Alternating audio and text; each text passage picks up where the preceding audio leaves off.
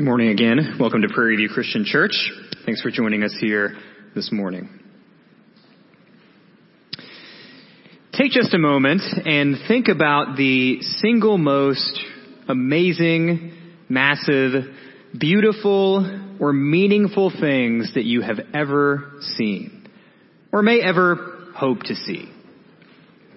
I'm talking about the kinds of things that blow your mind, bring tears to your eyes, make your hair stand on end, take your breath away, leave you speechless, and stop you in your tracks. You know, those kinds of things. A few examples of my own. Number one, seeing the field during my first Cincinnati Reds game at Riverfront Stadium. I remember that. I stopped where I was standing and just looked. I couldn't believe I was seeing it. But my examples do get better. I also remember watching Olivia walk down the aisle at our wedding. And I vividly remember looking into Javen's eyes the first time I ever held him. Other examples might be the view from the peak of Mount Everest, or the sheer enormity of the Grand Canyon or the latest photographs from the Hubble Space Telescope. I'm sure you can think of more. But now that I've named some of my examples, and you've thought of some of yours, I'm going to stick my neck out there and say something that shouldn't be controversial in a church, but we often take for granted. And that statement is this Jesus is better than all of them. That's the simple but profound message of the book of Hebrews. Jesus is better. That's especially the message as we get our feet wet this morning in chapter 1. Jesus is better. We often forget those three words, but we absolutely must remember them. And that's particularly true when we're facing pressure from without or navigating struggles within. Whatever else we can imagine, whatever else we see, whatever else we hope in, whatever else we worship, and whatever else we've tried, Jesus is better. So open up to Hebrews chapter 1, verse 1. Feel free to use one of our Bibles if you didn't bring one, or take a Bible home if you don't have one. But before we go further, let's pray.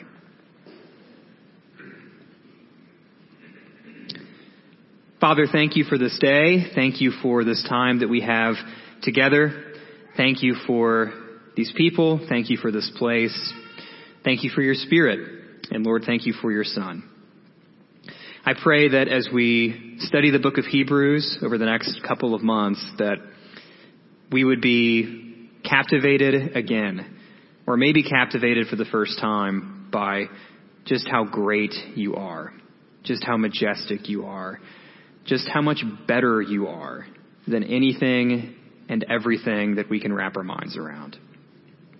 I pray that you would reveal yourself to us through your word. If we already know you, help us get to know you better. And if we don't know you, I pray that we would come to know you for the first time and recognize your glory.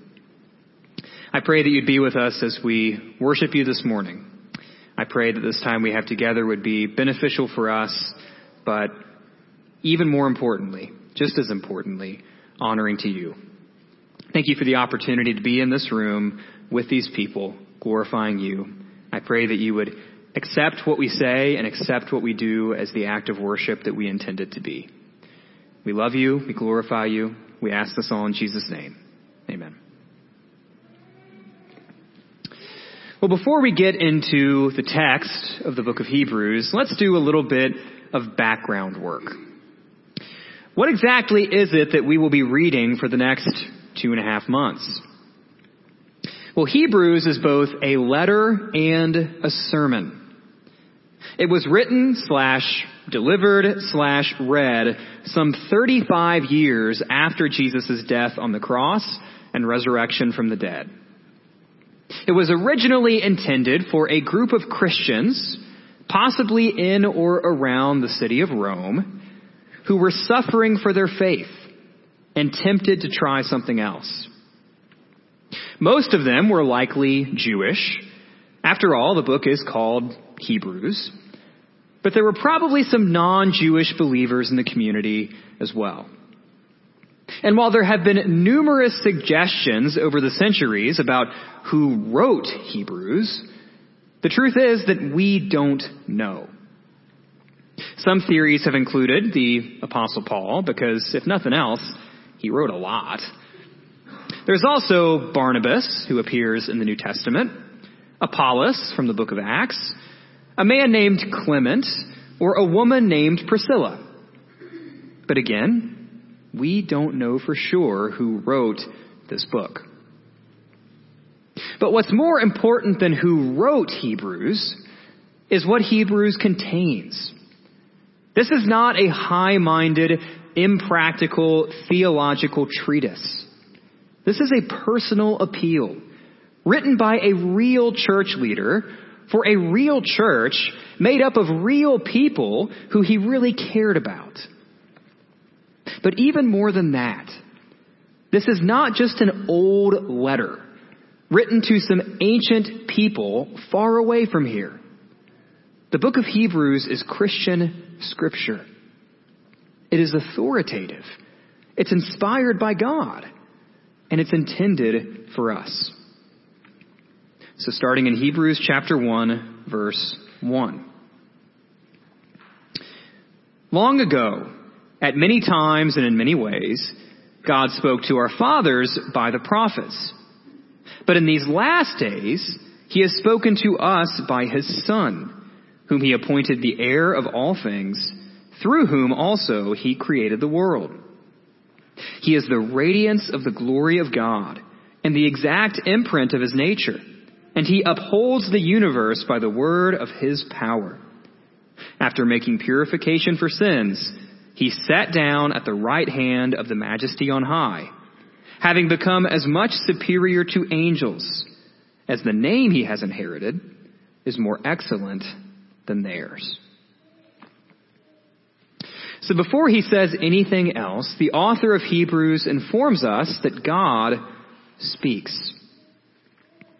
Now that shouldn't be anything new to those familiar with the Old Testament. God speaks the world into existence in Genesis 1. He then speaks to people like Noah in chapter 6, Abraham in chapter 12, and many others in the chapters following. God speaks to Moses in Exodus chapter 3. He speaks to Israel as a whole in chapter 20. And of course, like the author of Hebrews said in verse 1, God speaks through prophets, even bad ones like Jonah, who we talked about last week. God speaks. In a sense, that's nothing new. The author is just stating the obvious at this point. But you know, in another sense, there is something new going on here. God is still speaking. But the author claims that God is doing it in a new and different way.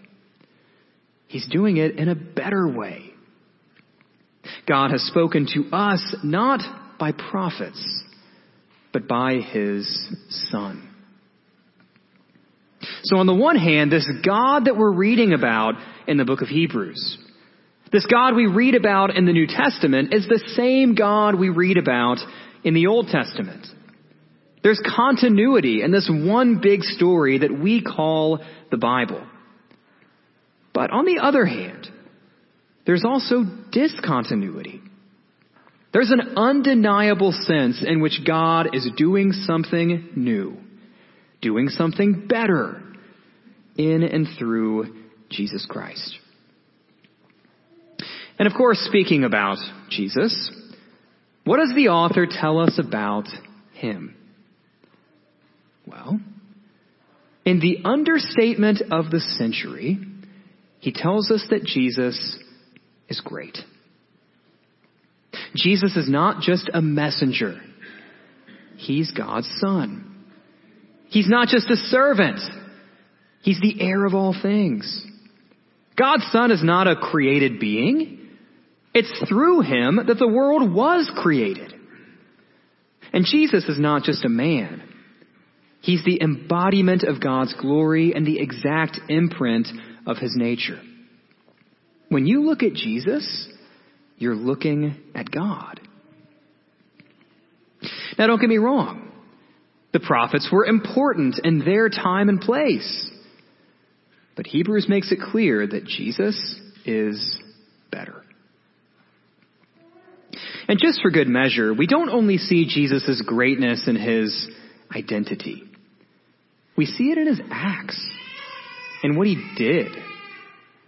The same person we just talked about also made purification for sins. He suffered, bled, and died for sinners like us in a way that only he could. He rose from the dead, and he ascended to the Father's right hand. So Jesus, in a statement that fails to do him justice, in both his identity and in his works, is great. So then what or who could possibly be better than Jesus?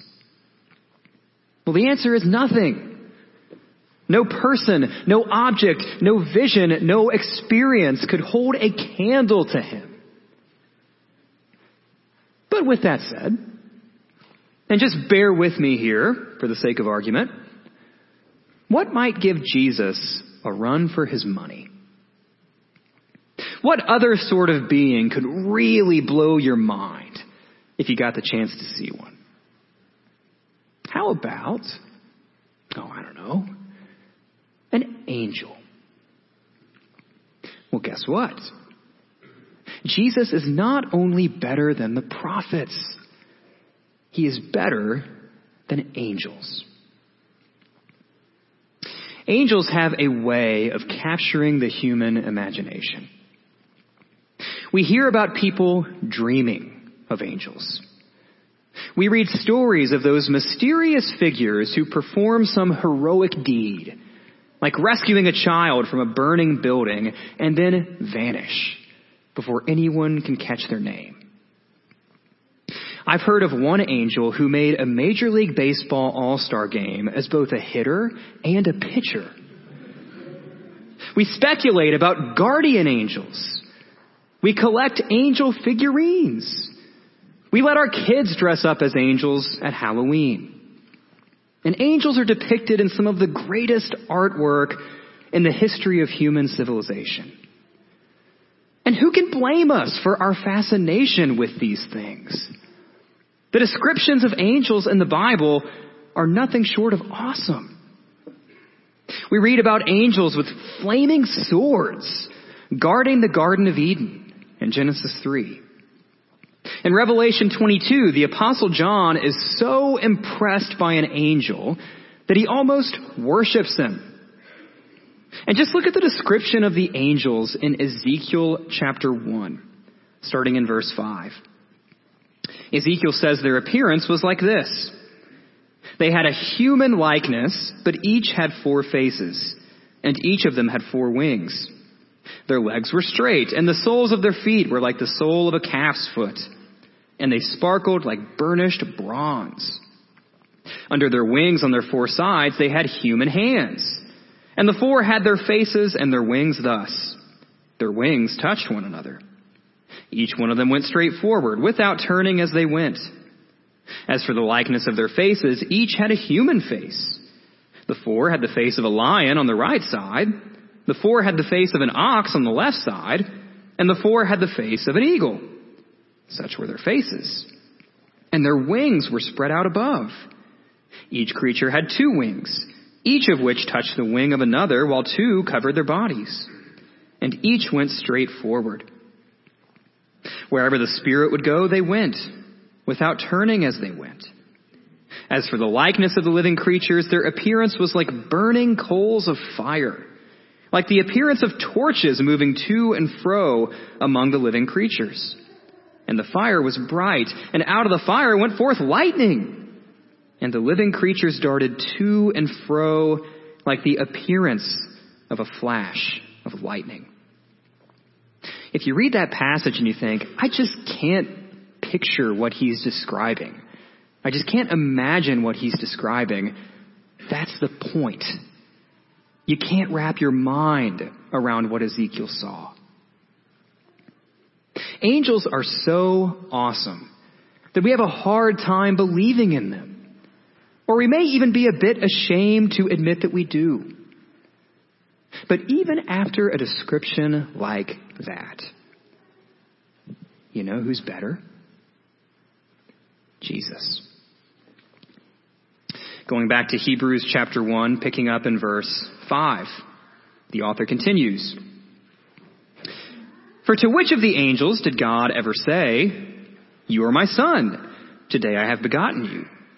Or again, I will be to him a father, and he shall be to me a son. And again, when he brings the firstborn into the world, he says, But all God's angels worship him. Of the angels, he says, He makes his angels winds, and his ministers a flame of fire. But of the Son, he says, Your throne, O God, is forever and ever. The scepter of your uprightness is the scepter of your kingdom.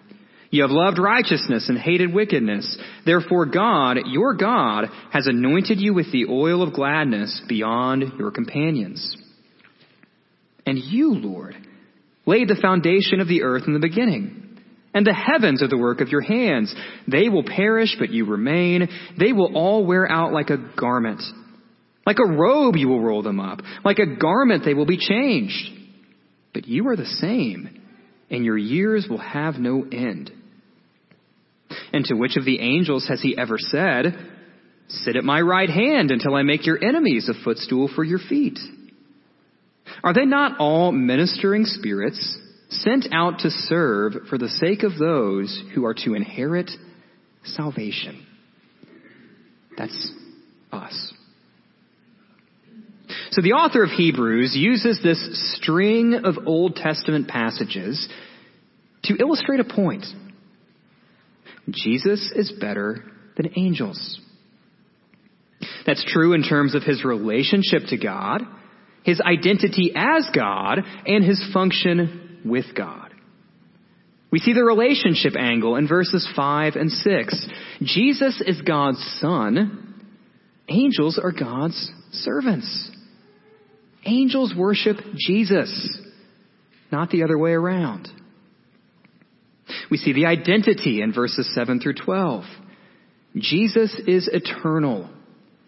Angels are created. Jesus is the king on God's throne, while the angels gather around the throne. And we see the function in verses 13 and 14. Jesus conquered sin, death, and Satan himself. Angels are ministering spirits. Jesus saves sinners. Angels help sinners. There's a big difference. Now, with all that said, we don't want to sell the angels too short.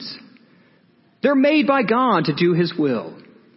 And while they're not divine, they're also not human. They exist for the good of believers like us. We should thank God for them, and yes, we should believe in them. But we also should never make the mistake of thinking that they are better than Jesus.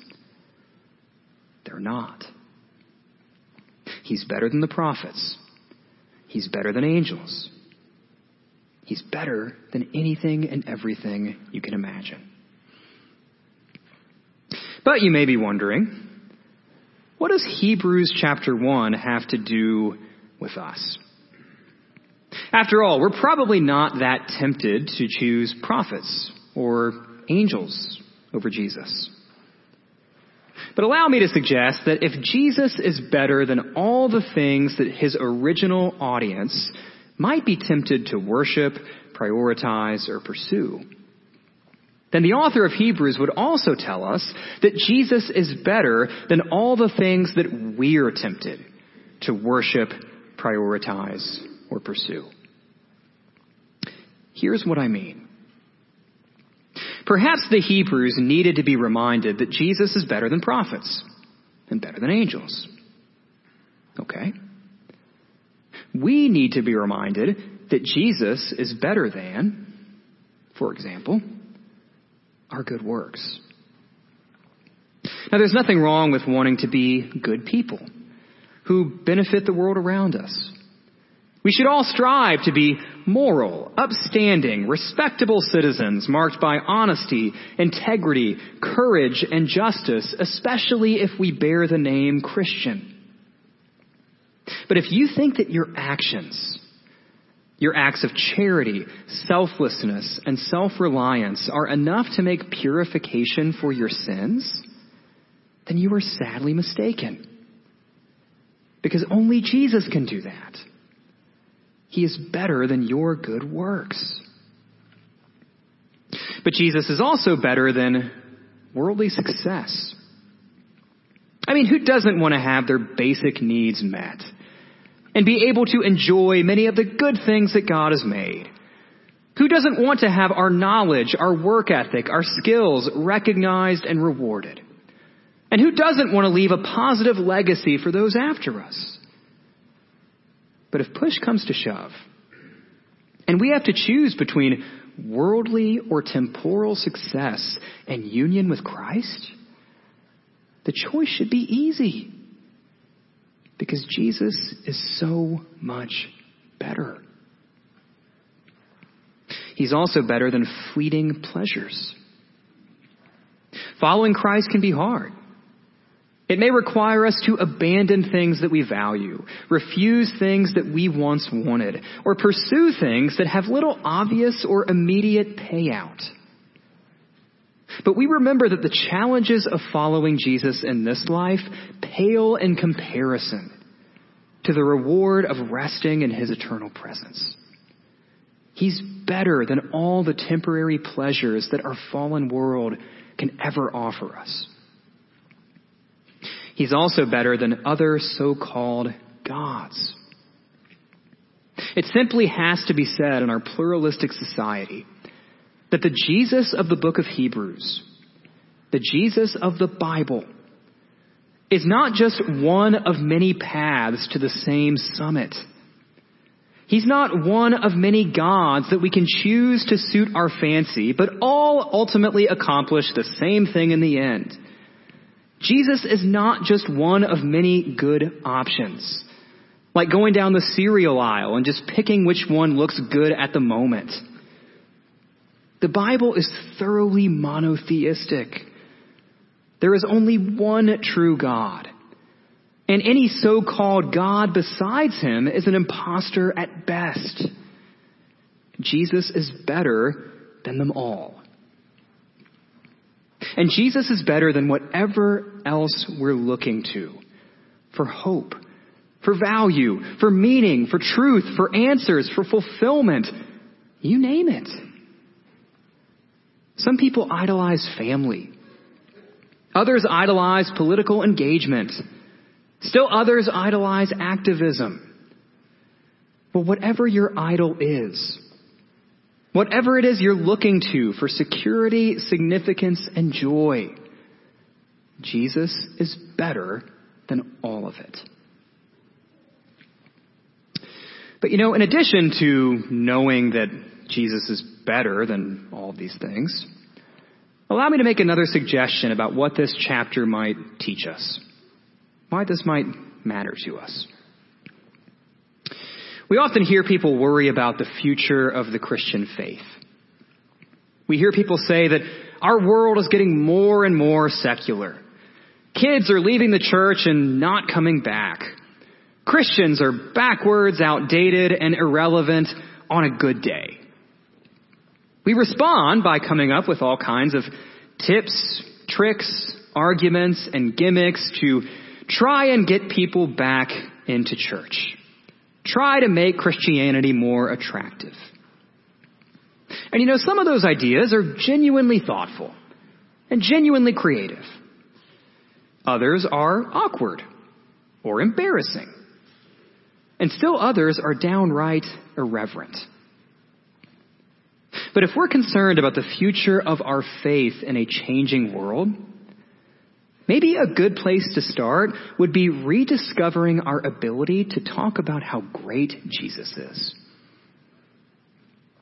We could get inspiration from John 1. The Word became flesh and dwelt among us. Or Colossians 1, where Paul says that all things were created by Him, through Him, and for Him. We could turn to Philippians 2, where Paul describes Jesus as the one before whom every knee will bow in heaven and on earth and under the earth, and every tongue confess that He is Lord.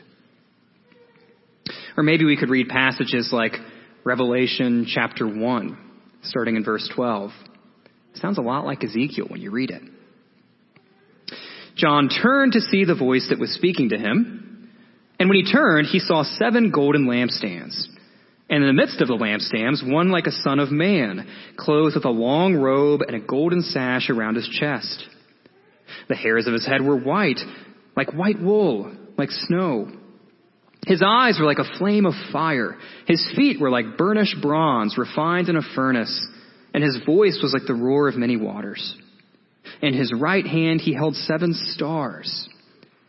Just read that again. Think about that. Someone holding stars is what John saw.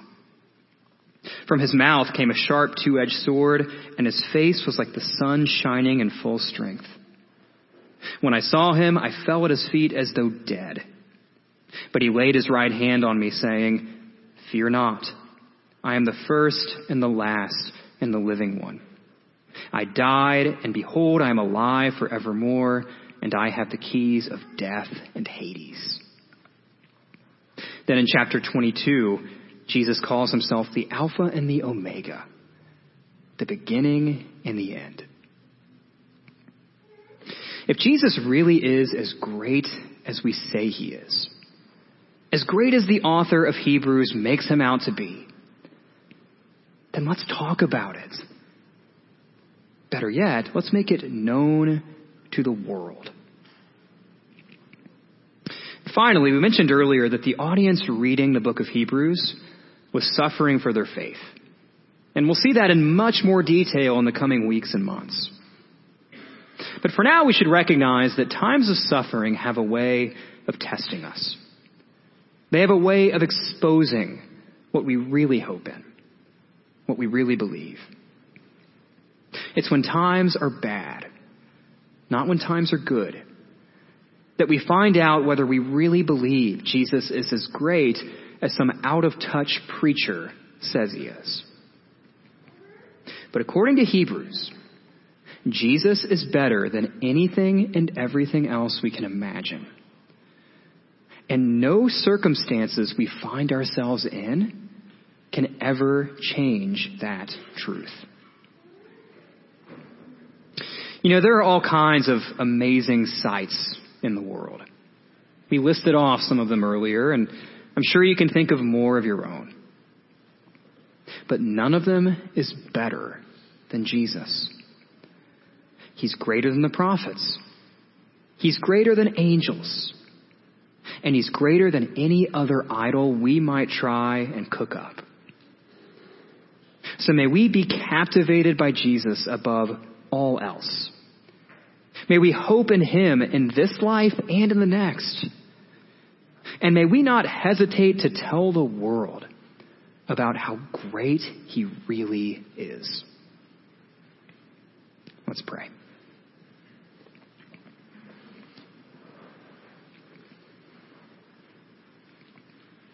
Father, again, thank you for this day. Thank you for this time that we have together.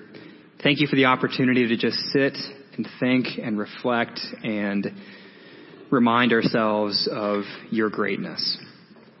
None of the words that we can come up with can possibly do your majesty, your power, your glory justice. So thank you that you've given us words that do a far better job of it.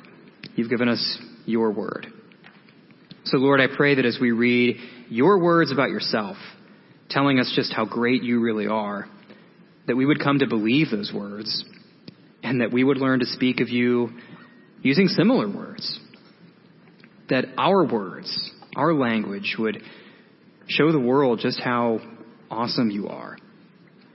But I also pray that would go beyond our words, that the content of our lives would testify to your glory, your greatness, your power, and your goodness.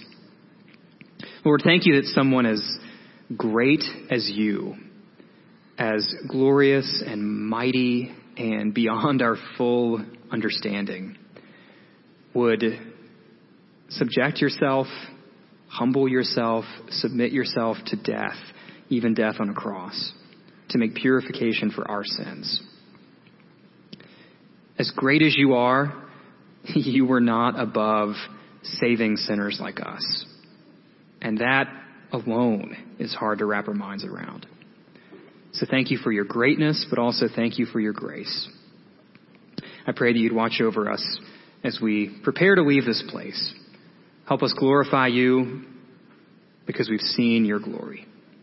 We love you. We ask this all in Christ's name. Amen.